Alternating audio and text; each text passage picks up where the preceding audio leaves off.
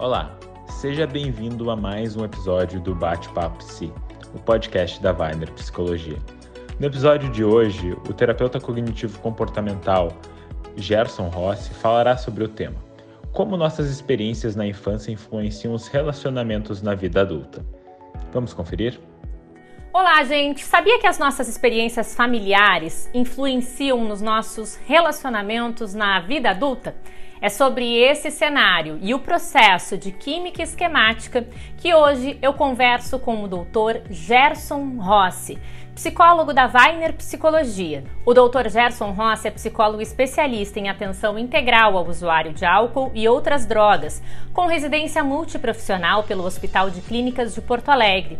Possui formação em terapia do esquema e aperfeiçoamento em terapia cognitivo-comportamental pela Weiner Psicologia. É professor titular do curso de pós-graduação em TCC da Universidade do Extremo Sul Catarinense e professor do curso de formação de esquemas da EID de Curitiba e também tutor do curso de formação em terapia do esquema da Weiner Psicologia.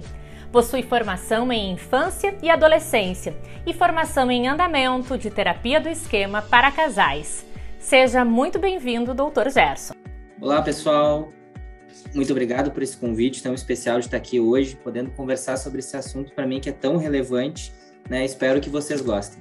Eu inicio lhe perguntando: os relacionamentos são temas recorrentes na terapia, né? Falar sobre relacionamentos, né? Acho que de todos os âmbitos, relacionamentos afetivos em geral tem sido, e o estudo de como se relacionar, né, das relações humanas, é um estudo muito recorrente das práticas clínicas, eu acho que desde o início da, das vivências em psicoterapia. Né? Se a gente for parar para pensar, e até um tema que eu quero abordar depois, uh, a necessidade de um apego seguro, de um vínculo estável e de uma aceitação incondicional é uma das primeiras necessidades básicas que o ser humano precisa para se adaptar e para viver bem.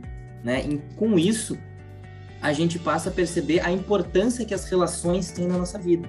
Tanto do âmbito de um amor mais romântico, aquele amor de namorado, de marido, de esposa, né? quanto os amores fraternos, ágape, que a gente está falando do âmbito do afeto de irmão, irmã, amiga. Todos esses afetos eles são extremamente relevantes para a vida de cada pessoa.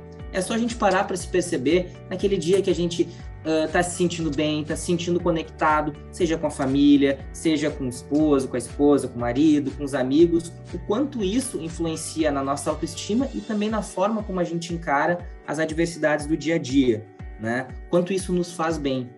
Entretanto, se relacionar é uma tarefa muito complexa, porque não se trata simplesmente de eu lidar com as minhas ansiedades e as minhas angústias. Também se trata de lidar com situações que fogem completamente à nossa alçada, que é lidar com as necessidades, com as angústias e com as percepções subjetivas dos outros. E muitas vezes, por a gente não ter esse entendimento ou personalizar muito nas nossas ações, a gente acaba tendo um enorme sofrimento a se relacionar, porque interpreta muito as atitudes dos outros ou os movimentos naturais da vida como dificuldades nossas e até mesmo como falhas nossas. Por ser uma necessidade muito primária, né, isso é, acaba sendo de extrema relevância e importância na vida de cada pessoa e com uma certa recorrência acontecendo e esse sofrimento podendo ser avaliado. Quando a gente fala de relacionamento, e aqui talvez falando um pouco mais das questões do relacionamento amoroso, que tem sido uma prática na clínica onde eu tenho observado muito, né? Se a gente for parar para pensar, gente, a maioria dos finais felizes que a gente observa, seja em novela, seja em filme, seja em desenho animado, como é que é? É, encontrando o príncipe, a princesa, né? Acaba tudo bem quando a gente tem aquele namorado, aquela namorada. Parece que aí é o nosso desfecho perfeito, né? Também isso por uma maneira cultural e por, uma, por um simbolismo todo, o relacionamento amoroso, por muitas vezes ele é a nossa segunda grande chance de reparar nossas feridas emocionais e para muitas pessoas acaba sendo a interpretação de que não, não é um instrumento para minha felicidade, e sim o caminho para toda ela. No momento que eu começo a colocar as minhas relações não como algo para ser agregador, para ser uh, um, um caminho para minha felicidade, ele acaba virando uma tarefa. E aí é onde o sofrimento é perpetuado. Só para a gente ter uma ideia, né, pessoal? Como é que, eu, como é, que é a minha flexibilidade cognitiva, emocional, dentro de um âmbito de lazer? Agora, como é que essa mesma flexibilidade, esses mesmos pressupostos dentro de um âmbito de trabalho, de faculdade, de tarefas a serem realizadas. Tudo fica mais tênue. A gente se pressiona mais, a gente se cobra mais e o relacionamento acaba virando como se fosse o nosso desfecho perfeito. A gente precisa se relacionar para vencer as nossas questões subjetivas. É essas questões que a gente traz ao longo da nossa vida. E aí que se perpetua o sofrimento. Porque relacionar-se não depende simplesmente da gente. Também, também depende de um outro. E nesse âmbito é que as questões no consultório acabam chegando. Por que, que eu estou tão infeliz? Por que, que eu não encontro alguém? O que está acontecendo comigo? Exatamente por essa representatividade que a gente coloca nas relações da nossa vida. Perfeito. E existe uma relação entre as nossas vivências infantis e a forma como nos relacionamos na vida adulta? Uh, como que a terapia do esquema vê isso? Então, né, uma excelente pergunta e acho que uma dúvida muito recorrente das pessoas, né? Mas será, até nos ditos populares, uh, será que eu procuro a minha mãe? Será que eu procuro meu pai? O que está acontecendo né, dentro disso? Por que, que eu não dou certo com ninguém? O que, que acontece nesse movimento de se relacionar? Bom, pessoal, a gente já deu uma breve pincelada dizendo o quanto é uma necessidade emocional básica para nós a questão de ter uma interlocução legal, é ter uma conexão afetiva uh, estável. Né? Vamos pensar agora, gente. Uh, digamos que todos vocês que estão nos assistindo cheguem num lugar novo, lugar completamente desconhecido. O que é a primeira coisa que a gente faz quando está num ambiente desconhecido? Geralmente é olhar para os lados, preparar, ver onde eu estou mais confortável, ver o lugar onde eu não me sinto tão bem e assim eu vou me adaptar a esse novo ambiente. Isso tudo baseado na leitura prévia que eu tenho sobre mim. Quem eu sou, do que eu gosto, do que eu não gosto, onde eu me, onde eu me habituo bem e onde eu não faço isso. A primeira vez que a gente passou por essa situação, pessoal, foi quando a gente nasceu. A gente chegou num lugar completamente novo, cheio de minúcias, cheio de coisas muito interessantes e que a gente não conhecia nada. E a gente precisava saber os lugares onde a gente poderia se adaptar. Diferente de agora, quando você é um bebê, a gente não tem todo esse know-how, toda essa capacidade cognitiva de se regular. A gente depende de, das pessoas para que nos, que nos ajudem a nos autorregular nesse momento. E essas pessoas vão ser as pessoas de maior significância nessa, nessa fase. São os nossos pais, cuidadores, familiares, até mesmo professores, que vão influenciar diretamente a maneira como eu vou me enxergar e como eu vou enxergar o mundo. De uma maneira muito emocional, muito sensível, né? E tendo como uma das primeiras necessidades básicas o apego seguro. Digamos que esse mesmo bebê que acabou de nascer uh, enfrente dificuldades com pais que trabalham demais ou que às vezes acham que o filho só precisa dessa atenção demandado de, de um choro, de alguma manifestação, né? A criança vai começar a notar que está faltando alguma coisa e precisando notar que ela precisa fazer algo para modificar. Bom, nesse momento eu vou começando a criar um, um, pressuposto, um esquema que vai me dizendo tu tá sujeito a ficar sozinho, tu tá sujeito a um abandono. E nesse sentido, quando os meus pais saem e essa lógica invade, pode ser um abandono, que tipo de emoções eu sinto ao saber que eu vou ser abandonado? Essas mesmas emoções elas vão encharcar o meu corpinho e eu vou ter uma reação, provavelmente o choro. Ao chorar, meus pais, opa, ele precisa de algo. E eles vêm e me suprem dentro daquela necessidade meio que eu estou apresentando. Mas para isso, né, pessoal, eu precisei carregar essa marca do abandono e essa marca ela fica carregada com uma ferida emocional que não foi suprida. Digamos que essa mesma criança ela cresça e chegue na vida adulta. Quando ela chega na vida adulta, ela convida um colega para tomar um café, né? E esse colega diz beleza. Ela sai antes do trabalho e o colega pega um trânsito enorme e se atrasa. Essa pessoa que carrega essa mesma marca emocional, né? Ou namorado, namorada, quando chega, o que, que é o primeiro sentimento que invade? O que, que é aquela primeira coisa que toma conta da consciência? É a noção do abandono. E aí, aquela emoção invade, e como é que a gente estava acostumado a lidar com isso? Com intensidade. A intensidade é o quê? Na época, o choro, agora talvez a exigência, a briga, né? a, a birra, várias coisas que, teoricamente, para quem está se relacionando, vai olhar assim, mas eu não quero isso. E o que, que vai acontecer? Essa pessoa vai acabar comprovando a ideia de que ela vai ser abandonada. E isso, pessoal, vai se refletindo em muitas das nossas relações. Por a gente ter uma sensação que veio dessas nossas primeiras experiências, a gente vai criando como se fosse uma lente para decodificar as informações e muitas vezes, a fim de nos proteger, vamos processando as informações que vão das nossas relações de uma forma controversa e assim se encharcando de uma emoção que controla a gente e faz com que a gente haja muitas vezes de forma a comprovar que isso é uma verdade incondicional sobre mim.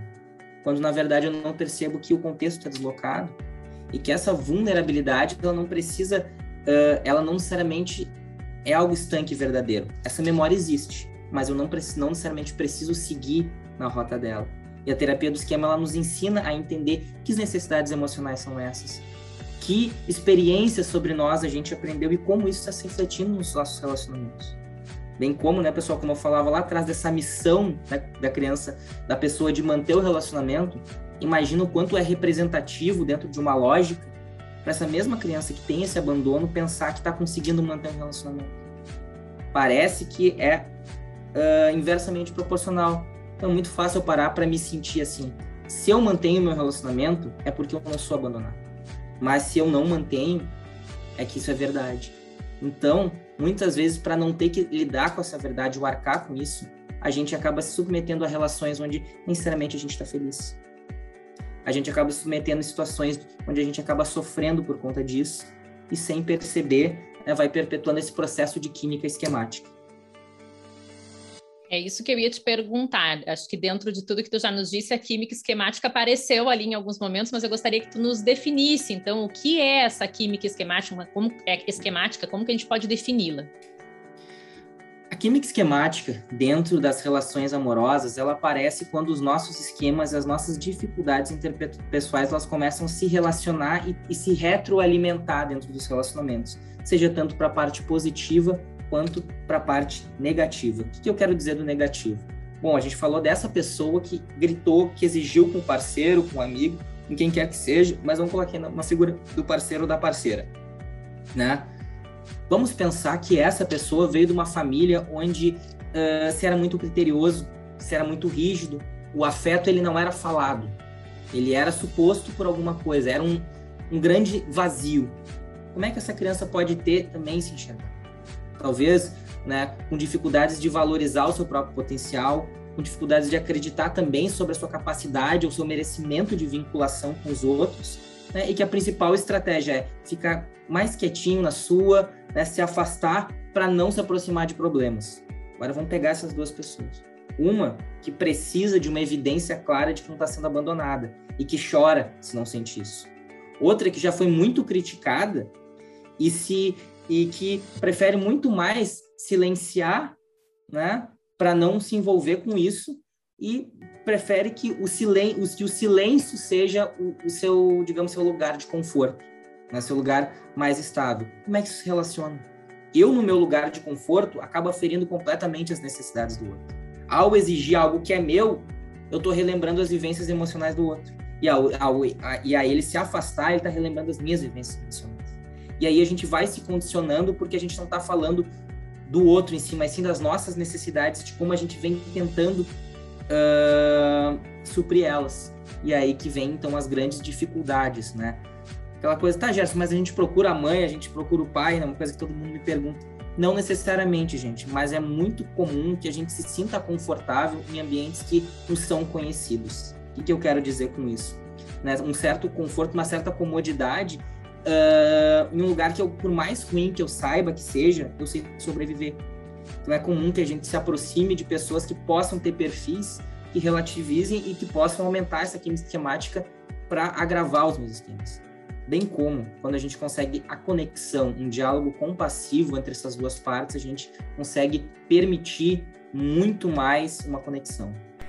Agora falando dos profissionais da psicologia, como que eles podem tratar essas dificuldades na clínica, na hora do atendimento? Então a gente está falando de como fazer, né, gente?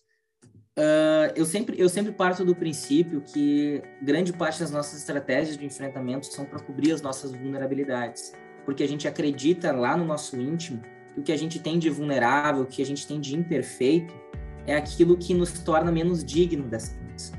Mas se a gente for parar para pensar, gente, uh, uma das únicas coisas que todas as pessoas no mundo têm em comum são vulnerabilidades. E, e é o conhecimento delas.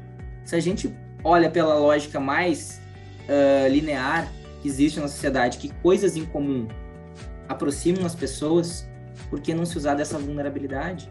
Pensem vocês no trabalho, no colégio, quando vocês tinham medo ou estavam remando com alguma matéria ou com alguma coisa, em quem é que era mais fácil de empatizar? Uma pessoa mais distante, que talvez parecia ter um domínio maior do conteúdo, ou com alguém que estava ali com vocês, ah, também tô mal, não sei o que fazer. Né? A gente acaba tendo proximidade com quem se abre mais pra gente. E no casal não é diferente. É a gente criar essa voz compassiva para que os dois consigam um olhar para o outro e ter essa conexão para dizer assim, não tem importância se tu tem medo do abandono. Eu vou estar tá aqui. Eu sei que tu vai agir dessa forma. Não tem importância que tu, que tu te sinta um pouco mais uh, retraído. Eu sei que às vezes eu acho dessa forma, mas eu quero te dizer quanto eu te valorizo. Como é bom, gente, a gente poder chegar pro nosso companheiro, para nossa companheira e dizer, eu tô com medo. Eu não sei se eu vou dar conta. Às vezes eu me sinto, não me sinto digno disso. Claro, nem sempre todo mundo está apto para receber tais colocações, mas a gente conseguir estar tá mais em paz com as nossas vulnerabilidades, entender que elas fazem parte de quem a gente é. E isso também para as relações. Não é porque eu preciso de um afeto mais exacerbado que isso é errado. Talvez eu só tenha que procurar um companheiro que seja um temperamento assim como o meu, que goste de falar, que goste de demonstrar carinho, que goste de demonstrar fé. E isso, gente, é o mínimo. Né? A gente não pode pensar que nos relacionamentos, só porque a gente em alguns momentos é mais respeitado, mais amado, que isso é plus, não, isso é um mínimo. Né? E a gente tem essa liberdade de ir atrás daquilo que realmente nos faz bem. Não para cumprir uma tarefa situacional, mas para realmente contemplar o que as nossas emoções elas estão falando da gente. O senhor daria alguma dica para que os pacientes possam lidar com as dificuldades, esse tipo de dificuldade nos relacionamentos? Assim, a primeira de tudo é façam terapia. Acho que a terapia é o maior, é, né, uma frase que eu escutei há um tempo, é o maior presente que a gente se dá por um tempo que vai para a vida toda. Né? Não sei quem é o autor, mas quem disse essa frase tem muito meu, uh, muito meu reconhecimento por ela. E assim, né, gente, é exatamente nessa, nessa linha. Né? Não tratem um relacionamento como se fosse uma missão, um objetivo a ser alcançado. Relacionamento é para engrandecer, é um instrumento para a felicidade de vocês. É um dos braços, das pontas que vão se utilizar para que a gente possa se sentir bem. E lembrando, né, pessoal, que também não ter um relacionamento não quer dizer que eu esteja infeliz. Né? Solitário é diferente de sozinho. E que então, tudo bem se eu quero esperar, tudo bem se eu quero me relacionar de uma forma mais aberta, tudo bem se eu gosto só daquela empolgação do início do relacionamento, né, e acabo pingando um pouco mais do que os outros. Sintam bem e tornem o relacionamento de vocês uma coisa que seja importante para todos vocês. Então, uh, a minha grande uh, dica é: sejam compassivos com vocês mesmos, né? Acolham as suas vulnerabilidades e uh, busquem sempre a sua felicidade. Tá certo, muito obrigada ao doutor Gerson Rossi, que é psicólogo da Weiner Psicologia, por esse incrível bate-papo. Obrigada a você que nos acompanhou até agora. Gostou do nosso tema? Deixa teu comentário e a tua opinião.